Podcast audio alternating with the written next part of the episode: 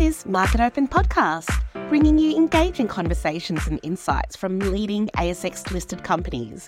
We welcome our host, Stuart Walters, for another episode where he'll talk to the individuals behind Australia's top companies of tomorrow. Joining us again today is Luke Hampson, Executive Director of Nimy Resources, ASX code NIM. Luke, thanks for joining me today on Market Open Podcast. Thanks, Stu. We spoke last month about three big announcements through October. Since then, you've announced results from Block 2, now named Masson Prospect. How do you view these results? Uh, we're very positive about them, Stu. Um, it vindicates the uh, exploration strategy that we've used um, from VTEM, then on ground uh, moving loop through to uh, drill the hole down hole and follow up uh, fixed loop.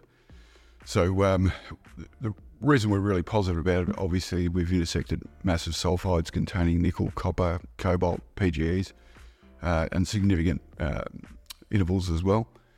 The other part of it that's uh, you know pretty interesting is the fixed loop has um, given us a 550 well, linear, but on the contact 750 metre strike by 175 metres wide. So we've got a big target uh, that we're going after now that everything's sort of pointing in the direction of being something fairly significant.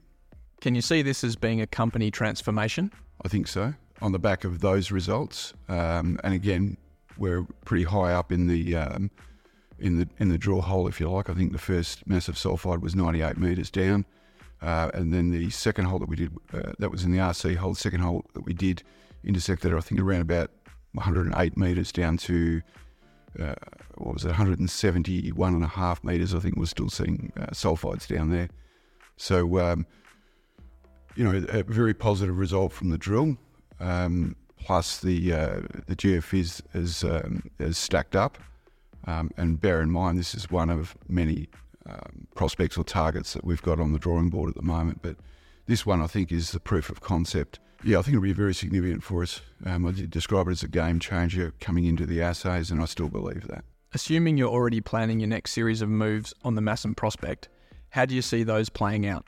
Again, we've got a 550 metre linear strike, if you like, and on the curve, 750 metres. So the, what we're doing at the moment is, is planning drill holes around that. So the fixed loop uh, data is being interrogated, looking for the more high conductant areas uh, within that um, anomaly, and we'll go after them with the drill. So um, very, it'll be very busy, I think, from uh, January onwards. We're, we're, we're, trying to get a drill out there by January. Uh, a little bit of work to do prior to that. Um, but we should have the final um, drill program uh, this week. You would think by Friday we should have that settled so we know exactly what we're going after. Some have mentioned this is not necessarily a typical Kambalda style nickel discovery.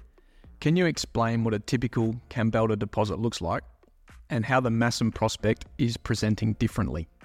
To be straight up, it's a bit of a surprise to us, the setting, um, because in the southern tenements, um, people who followed us would recall that we've got um, large intervals through a komatiite of uh, nickel mineralisation, so albeit fairly much low grade, a lot of it.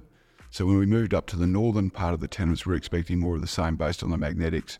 However, the um, uh, intersections we've got are hosted by a mafic or uh, gabbro type rock. So uh, very different. We're thinking an orthomagmatic um, intrusive, if you like, um, with the um, sulfides, uh, the massive sulfides contained within that. So we've sent, um, I think, about 18 um, slices off for petrography, and we'll see what comes back of that. Uh, hopefully, we can age uh, some of those rocks and get a bit of an idea, but it looks like a lot later stage than your typical Kambalda um, uh, komatiite, uh, which is what most of the uh, uh, Kambalda nickel comes from. And what's next on the agenda?